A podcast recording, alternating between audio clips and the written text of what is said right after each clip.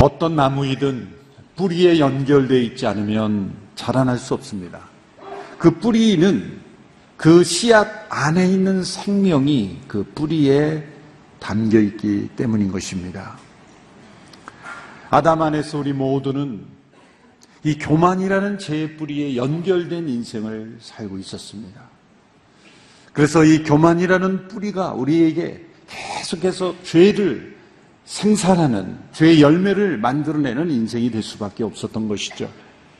그러나 이제 둘째 아담이신 예수 그리스도 안에서 우리는 생명의 뿌리와 연결된 인생을 살도록 허락하신 것입니다. 그리스도 안에 있는 그리스도께서 천국으로부터 가져온 이 생명의 뿌리와 연결되어 있을 때 우리는 생명의 삶을 살 수 있습니다. 주님 안에 있는 이 생명의 뿌리는 무엇일까요? 그것은 바로 겸손입니다. 사단이 지옥으로부터 가져온 죄의 뿌리가 교만이라면 예수님께서 천국으로부터 가져온 이 생명의 뿌리는 바로 겸손인 것입니다. 그리스도인들이 삶의 기쁨을 잃어버리고 능력을 잃어버리는 그리고 죄에 넘어지는 까닭은 이 뿌리에 연결된 삶을 살지 않았기 때문입니다. 그리스도의 겸손, 그리스도의 낮아지심이라는 뿌리에 연결되어 있지 않으면 우리가 어떠한 인생을 살든 우리의 인생은 넘어질 수밖에 없는 것입니다. 하나님께서 이 세상을 창조하신 목적 중에 하나는 우리 인간들이 이 하나님의 생명과 복에 함께 참여하도록 하시기 위함입니다. 그 하나님의 영광과 복을 우리는 다 참여할 수 없습니다. 하나님께서 허락하시는 만큼만, 하나님께서 나타내 주시는 만큼만 우리가 참여하고 누릴 수 있을 뿐입니다. 우리가 하나님과 교통할 수 있는 그 부분은 바로 하나님께서 우리에게 보여주신 만큼만 우리가 하나님과 교통할 수 있을 뿐입니다. 그러나 그 하나님과의 교통조차도 우리가 하나님을 절대 의존함으로써만 하나님의 말씀에 온전히 의지하고 순종함으로써만 그 하나님과 교통할 수 있는 겁니다. 그것이 바로 겸손입니다. 하나님을 절대적으로 의존하는 것, 그것이 겸손이요. 그것이 우리에게 하나님의 복에 참여하는 능력인 것입니다. 죄가 우리 가운데 왔을 때 우리는 겸손을 잃어버렸습니다. 하나님을 의지하는 겸손보다는 자신을 의지하는 교만을 의지하며 우리는 살아가게 된 것입니다. 겸손을 잃어버린 것, 이것이 바로 죄의 뿌리요. 그리고 우리의 모습인 것이죠. 구원이란 무엇입니까? 예수님이 이 세상에 오셔서 우리를 구원하신다고 할 때 그 구원 속에는 겸손을, 잃어버린 겸손을 회복하게 하시는 겁니다. 교만으로부터 우리를 구원하시는 것입니다. 그 겸손을 회복하지 않는 이상 우리는 그 하나님의 영광과 하나님의 축복과 그 하나님의 부요하심에 참여할 수 없는 거예요. 하나님과 교통하는 그런 생명의 삶을 살 수가 없는 것입니다. 따라서 구원받은 성도들, 예수님을 믿고 십자가의 은혜로 구원받았다고 하는 성도들에게서 나타나는 흔적이 있어야 됩니다. 그 흔적은 무엇일까요? 어떤 외형적인 봉사가 아닙니다. 그 구원에 받은 흔적은 무엇입니까? 겸손입니다. 하나님과 사람들과의 관계에서 겸손한 것. 오늘 교회가 창립 31주년을 맞이했습니다. 저는 이 본문의 순서를 따라 우리가 말씀을 강해해 가는데 창립 기념 주일에 이 본문이 정해진 것, 하나님의 기묘한 섭리구나. 교회의 역사가 많아질수록 교회의 과거 역사를 자랑하기가 쉽습니다. 우리 교회는 몇 년 된 교회다. 그 과거의 역사를 자랑하는 교만 속에 하나님 앞에서의 역사 앞에서의 겸손을 잃어버릴 때가 얼마나 많습니다. 우리 교회는 몇 명이 모이는 교회다. 그 많은 성도들을 자랑할 때 한순간에 하나님은 그 교만을 무너뜨릴 수 있어요. 시설이 조인 교회, 많은, 심지어 많은 일을 하는 교회, 그런 교만조차도 교회의 본질에 합당하지 않는 것이죠. 교회의 생명력은 어디에 있습니까? 철저하게 겸손에 있습니다. 오늘 이 교회가 한 해, 두 해 역사가 깊어갈수록 한 해를 더 지날수록 그만큼 우리가 더 겸손해지는 그리스도의 겸손, 그리스도의 낮아지심이 나타나는 그런 오늘의 교회가 될 수 있게 되기를 바랍니다. 교회 연수가 신앙생활이 깊어지면 나는 이 교회에서 이만큼 오래됐다라는 겸, 교만이 자라는 게 아니라 더욱더 그리스도의 겸손이 나타나는 그런 신자들, 그런 성도들, 그런 교회. 그것이 주님이 기뻐하시는 교회라고 믿습니다. 겸손이 없으면 진정 하나님의 임재하심을 체험할 수 없습니다. 겸손 없이는 내게 사는 것은 그리스도니라는 고백이 결코 일어날 수 없기 때문입니다. 문제는 이 겸손이 저절로 우리의 마음속에 일어나지 않는다는 것이 문제입니다. 저절로 일어나지 않는 것이 문제입니다. 그래서 오늘 5절의 말씀에 너희 안에 이 마음을 품으라. 품으라. 그것은 곧 그리스도 예수 안에 있는 그 예수님의 마음이다. 이 품는다는 것은 무엇을 의미할까요? 선천적으로 우리의 마음속으로부터 저절로 생겨나지 않는 것입니다. 품는다는 것은 붙잡는 것입니다. 매달리는 것입니다. 품는다는 것은 배워야 한다는 것입니다. 그래서 예수님께서 마태복음 11장 29절에서 이 예수님의 마음을 소개하시면서 이렇게 말씀하셨어요. 우리 같이 한번 읽어볼까요? 시작. 난 마음이 온유하고 겸손하니 너희는 내 멍에를 메고 내게서 배우라. 그러면 너희 영혼이 쉼을 얻을 것이다. 우리 주님의 마음이 온유하고 겸손한 마음.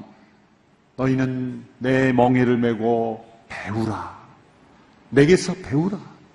그리스도 예수의 마음을 품으라는 이 빌립보스 2장 5절의 말씀의 해설판이 마태복음 11장 29절의 말씀입니다. 온유하고 겸손하신 주님의 마음, 주님의 멍에를 함께 메고 배워야 하는 것입니다.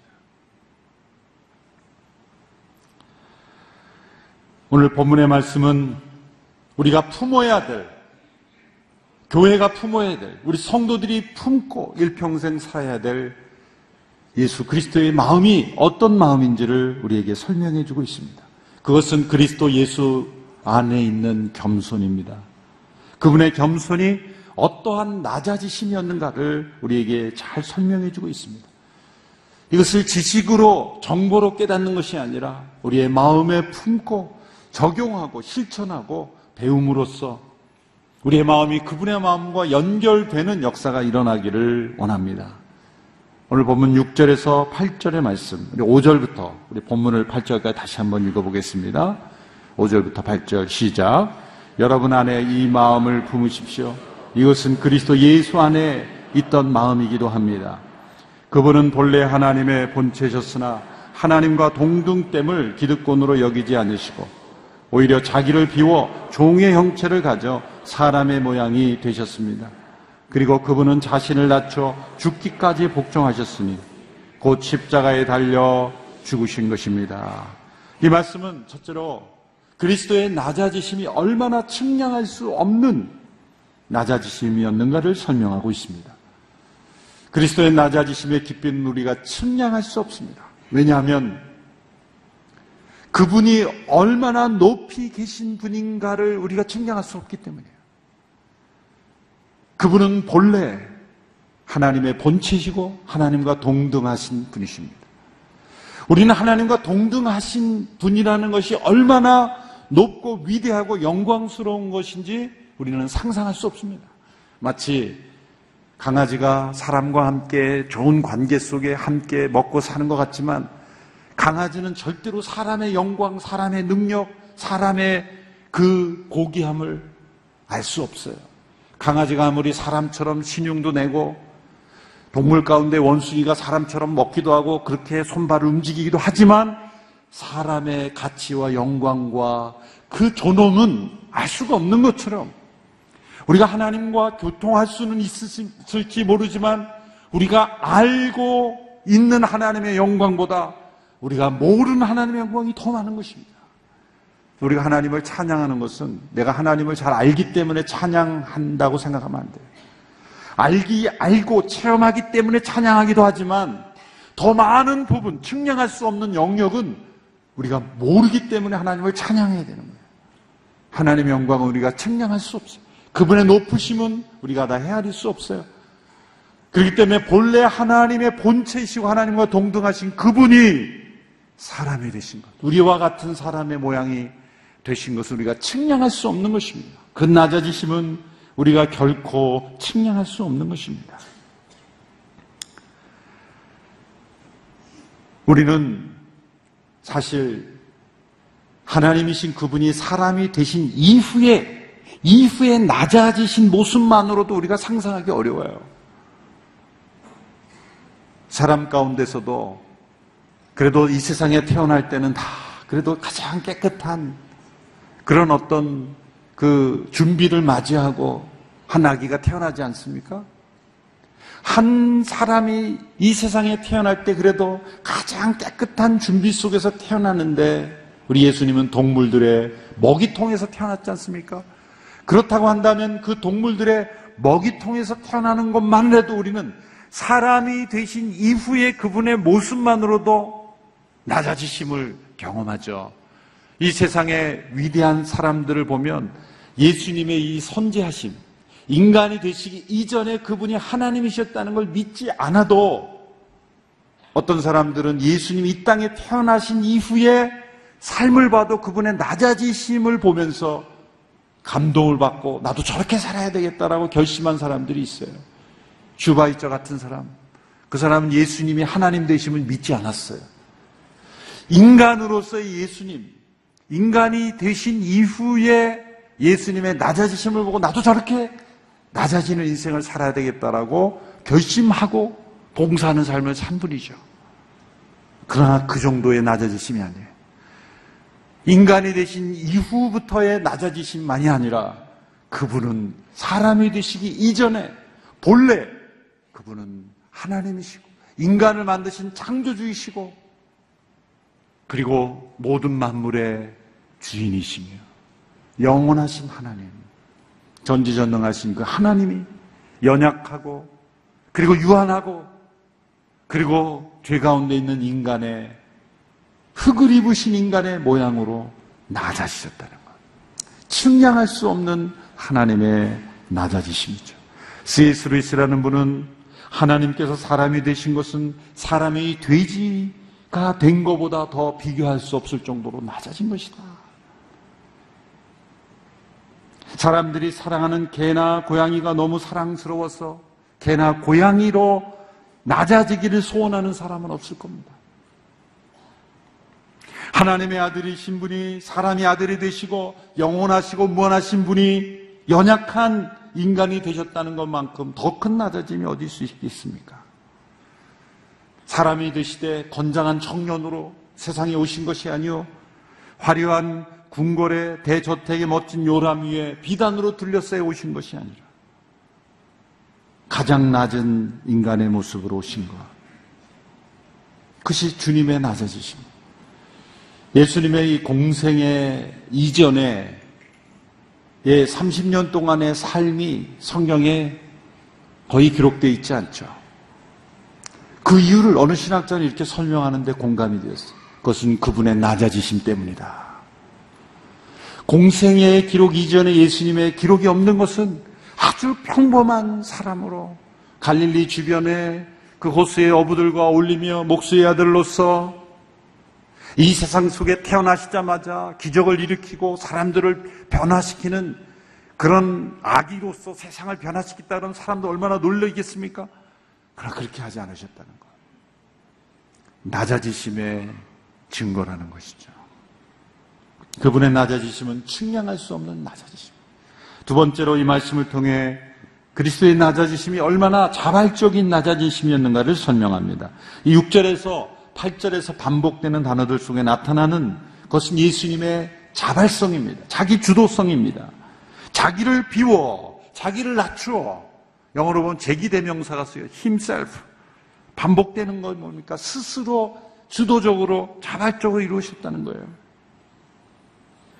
이 겸손을 의미하는 영어 단어는 humility죠, humility. 근데 굴욕이라는 단어, 모욕당했다, 굴욕당했다, 휴밀리에이션 그러죠. 근데 이 단어는 같은 라틴어 후밀리타스라는 같은 단어에서 이렇게 파생된 거예요. 같은 어원에서 이 겸손이라는 단어와 굴욕이라는 단어가 나눠졌어요. 왜 어원이 같을까요? 이 후밀리타스라는 단어에서 어떤 일이 그것은 마땅히 내가 있어야 될 자리고 내가 해야 될 일이라고 자리라고 생각하고 스스로 가면 그것은 겸손이 돼. 휴밀리티가 되고 저건 내가 할 일이 아니야. 내가 있을 자리가 아니야. 라고 스스로 원하지 않고 어쩔 수 없이 강제로 할 때는 건 모욕이 되는 거예요. 휴밀리에이션이 되는 거예요. 똑같은 자리에 있어도 무슨 일을 하든지 내가 마땅히 있어야 될 자리라고 생각하면 그는 겸손. 이것은 내 자리가 아니야. 나를 무시했어라고 생각하면 그것은 모욕당한 것이 되는 것이죠. 우리는 겸손을 배울 때 대개는 어느 정도 굴욕을 겪으면서 낮아지는 겸손을 배웁니다. 내가 원치 않는 일, 때로는 원치 않는 고난, 원치 않는 시련, 원치 않는 상황, 또 나를 대접하지 않는 어떤 사람, 나의 인격을 무시하는 어떤 사람과 부딪히면서 우리는 이 세상이 내 뜻대로 되지 않는다는 것을 받아들이면서 겸손해집니다. 그러나 예수님은 그러한 고난을 통해 어쩔 수 없어서 낮아지신 게 아닙니다. 그분은 낮아지신 분이기 때문에 그러한 고난을 향해 가신 거예요. 우리와 순서가 다릅니다. 우리는 고난을 통해 겸손을 배우지만 그분은 겸손하셨기에 고난을 스스로 택하셨다는 거예요. 우리가 배운 겸손은 다 자발적인 겸손이 아니에요. 사실 어떤 상황 속에서 배운 겸손이에요. 그러나 주님은 강요된 겸손이 아니라 그분 스스로가 스스로 낮아지신 분이에요. 스스로 자기를 비우신 분이에요. 스스로 자기를 낮추신 분입니다. 요한복음에는 겸손이란 단어가 한 번도 등장하지 않습니다. 그러나 요한복음이 우리에게 보여주는 메시지는 예수님은 그분은 신성을 가지신 하나님의 본체이신 분이 지극히 십자가까지 낮아지신 그 낮아지심의 과정을 설명해 주는 거예요. 말씀이 육신이 우리 가운데 거하셨다는 요한복음 1장 14절부터 시작을 해서 십자가로 향하시는 여정 그것은 예수님의 낮아지심이 사람으로서 낮아지심이 아니라 하늘에 계신 분이 낮아지셨다는 거예요. 십자가까지. 요한복음 10장 18절에서 예수님이 이렇게 말씀하셨습니다. 같이 읽어보겠습니다. 시작. 누가 내게서 생명을 빼앗는 것이 아니라 내가 스스로 내놓는 것이다. 나는 그것을 내놓을 권세도 있고 또다시 얻을 권세도 있다. 이 계명은 내가 내 아버지께로부터 받은 것이다. 십자가로 향하시면서 누가 내게 이것을 빼앗아 내가 빼앗기는 게 아니다. 내가 스스로 내놓는 것이다. 자발성. 자기 주도성이죠. 십자가를 위해서 사람이 되셨고 사람이 되신 이후로도 십자가를 향하여 스스로 낮아지시는 과정 가운데 십자가까지 가신 거예요. 그 과정 속에 어느 누구도 예수님에게서 그 생명을 빼앗는 사람이 아니다. 겉으로 볼 때는 어쩔 수 없어 상황에 이끌려 고난받으신 것처럼 보이지만 예수님은 고난을 피한 것이 아니라 고난 속으로 고난 속으로 십자가를 향하여 낮아지심으로 끝까지 가셨다. 이 철저한 예수님의 자발성, 이 자기 주도적인 선택에 의해서 낮아지셨다는 것이 얼마나 중요해요. 그것을 이 말씀 속에 우리에게 가르쳐 주시는 거죠. 이 말씀은 세 번째로 그리스도의 낮아지심이 얼마나 철저한 낮아지심이었는가를 보여줍니다. 그리스도의 낮아지심의 규칙은 무엇입니까? 그것은 철저한 순종이었습니다. 어떤 사람들은 자신의 의지로 자신을 낮추려는 사람들이 있어요. 어떤 수도사는 매일 저녁마다 자신을 때리는 그 회초리를 갖다 놓고 하루 동안에 너가 얼마나 잘못 살았는지 아느냐 그렇게 매일 때림으로써 자기를 낮추려는 수도사가 있었다 그래요. 그래봐야 자기 몸만 아플 뿐이에요. 그러다가 정신적으로 문제가 생길 뿐입니다. 그런다고 우리가 낮아집니까? 어떤 사람은 어떤 형식이나 제도를 통해 낮아짐을 표현하려고 합니다. 어떤 특별한 옷을 입거나 독특한 습관이나 어느 정도 효과는 있을지 모르죠. 그러나 그 속에 보이지 않는 자아가 더 강해지고 자기 의가 더 드러날 수가 있어요. 우리가 그리스도의 낮아지심과 같이 낮아지는 가장 정확한 방법은 무엇입니까? 순종입니다, 순종. 그리스도의 낮아지심은 어디서 나타납니까? 하나님의 말씀에 전적으로 순종하신 거예요. 요한복음 전체에서 가장 반복되는, 가장 많이 반복되는 예수님의 고백은 무엇입니까? 이런 말씀드려요. 나는 아무것도 스스로 할 수 없다. 나는 나의 뜻대로 하지 않고 아버지의 나를 보내신 이의 뜻대로 한다. 내 뜻을 행하려 함이 아니다. 내 교훈은 내 것이 아니다. 나는 스스로 아무것도 하지 아니한다. 나는 내 영광을 구하지 아니한다. 내가 너에게 이르는 말은 내 스스로 하는 말이 아니다. 내가 아니다. not I. 내가 아니다. 철저하게 예수님은 아버지 하나님의 뜻, 그분이 하라고 하신 말씀, 그분이 정하신 때를 따라 순종하시고, 심지어는 다시 오실 그때도 예수님은 아버지께서 정하신 때 오신다고 말씀하셨지 않습니까? 철저한 순종입니다. 그리스도의 그 철저한 순종의 낮아지심은 십자가에서 나타났습니다. 죽기까지 순종하시는 것, 그것이 그리스도의 낮아지심이에요.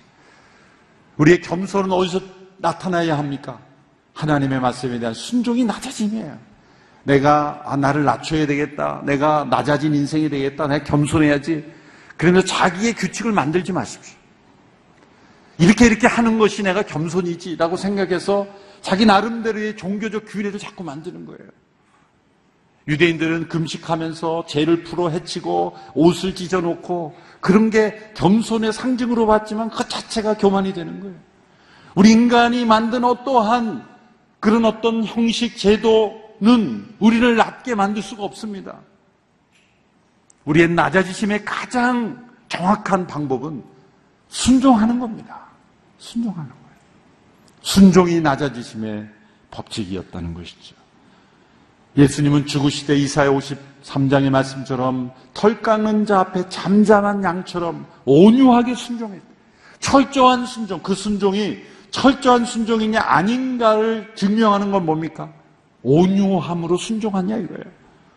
순종하긴 하는데 분노하며 순종하기 철저한 순종이 아니에요. 온유한 마음으로 털 깎는 자 앞에 잠잠한 순종. 여러분, 철저한 순종은 그래서 조용합니다. 털 깎는 자 앞에 잠잠한 양같이 우리 안에 이 잠잠한 순종이 있게 되기를 원합니다. 때로는 순종할 때 시끄럽게 순종하는 경우도 있어요. 내가 이렇게 순종한다. 나는 이렇게 순종한다. 그럴 수가 있어요. 온유한 순종, 잠잠한 순종. 그 순종이 우리의 생명을 요구할지라도 조용히 잠잠히 순종하는 것이 겸손이죠. 시편 40편 8절에 이 주님의 이 잠잠하고 철저한 순종을 시편 기자를 통해 이렇게 미리 고백하셨죠. 나의 하나님이여, 우리 같이 읽어볼까요? 나의 하나님이여, 내가 주의 뜻 행하기를 즐기오니 주의 법이 나의 심중에 있나이다 하였나이다. 이 시편 기자는 그리스도의 낮아지심의 마음을 미리 품고 겸손한 것입니다. 하나님의 말씀을 마음에 두고 그 말씀을 순종하는 것을 즐기는 것이 겸손이요. 우리의 삶을 말씀으로 인도하시는 성령님 인도하심에 잠잠히 순종하는 것이 낮아지며 겸손합니다. 이 측량할 수 없는 낮아지심, 이 자발적인 낮아지심, 그리고 순종을 통해 죽기까지 순종하신 철저한 낮아지심, 그 마음을 우리가 품는 것이 바로 그리스도의 사람인 것입니다. 창립 31주년을 맞이하는 온누리 교회가 그리스도의 낮아지심을 더욱 품는, 배우는, 나타나는 그런 교회가 되기를 원합니다. 온누리 교회 존재와 사역을 통해 그리스도의 낮아지심이 드러나는 교회. 그것이 창립 기념주의를 맞이하는 우리의 마땅한 모습이라고 생각합니다. CGN TV는 낮은 곳으로 향하는 방송, 그리스도의 마음을 품는 방송입니다. 이 CGN TV가 그리스도의 낮아지심을 세상에 증거하는 그러한 복된 소식을 온 세상에 증거하고 이 시대 가장 낮은 곳까지 갈 수 있는 그런 축복의 통로가 될 수 있도록 우리 모든 성도들이 마음을 같이하여 함께 참여해 주시기를 주님의 이름으로 축원합니다. 기도하겠습니다. 그리스도의 낮아지심과 같이 주님의 마음을 품고 겸손한 우리 모두가 되기를 원합니다. 죄의 뿌린 교만에 조금도 우리의 마음을 내어주지 아니하고 그리스도의 낮아지심, 그리스도의 겸손의 뿌리에 우리의 인생이 연결되어 날마다 그분처럼 낮은 인생, 낮아진 인생으로 주님 앞에 영광 돌려드리고 살아계신 하나님의 영광을 나타내는 복된 인생, 복된 교회가 다 되게 하여 주시옵소서. 예수님의 이름으로 기도하옵나이다. 아멘.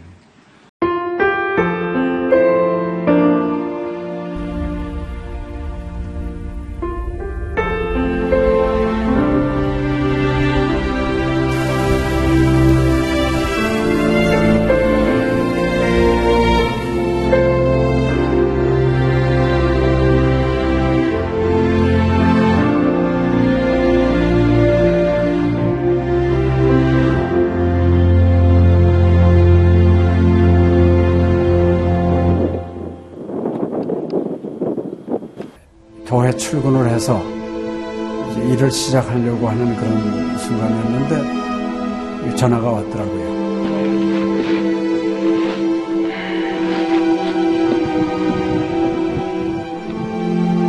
떨리는 음성으로 어, 우리 김성호 선교사가 그 지방사역 나갔다가 전기 사고로 소천을 했습니다.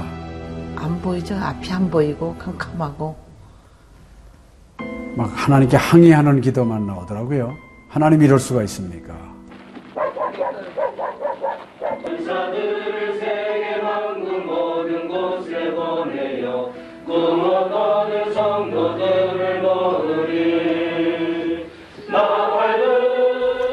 성호야 미안하다 미안해 이렇게 그 생각밖에 없어요.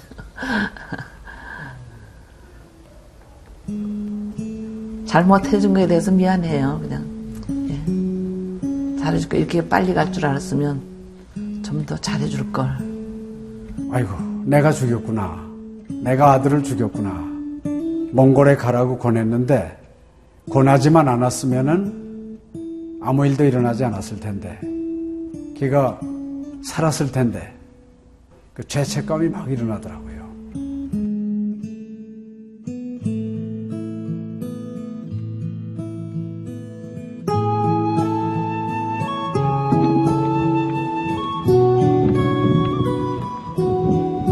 김성호 아들은 네, 네가 보낸 것이 아니라 내가 보냈다. 하나님께서 아들을 보내셨다고 하는 그런 음성으로 저에게 들려지는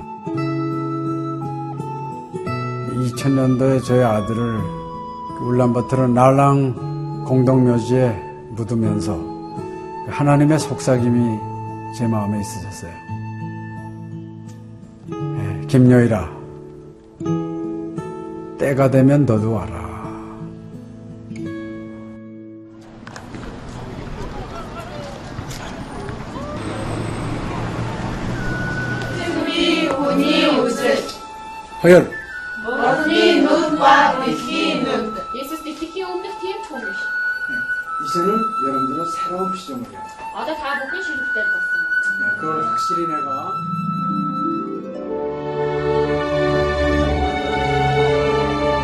저희 아들 그 추모하는 에, 바로 이제 그 시기에 제가 그 CGN으로부터 연락을 받았다는 게 참 그냥 우연만은 아닌 것 같아요.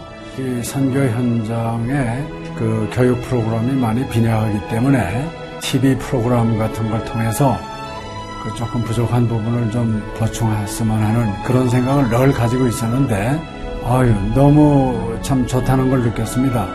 어, 하나님께서 또 저희 가정에 또 우리 제 사역지에 주시는 좋은 선물이 아닌가 저는 그런 생각을 좀 하게 되었습니다.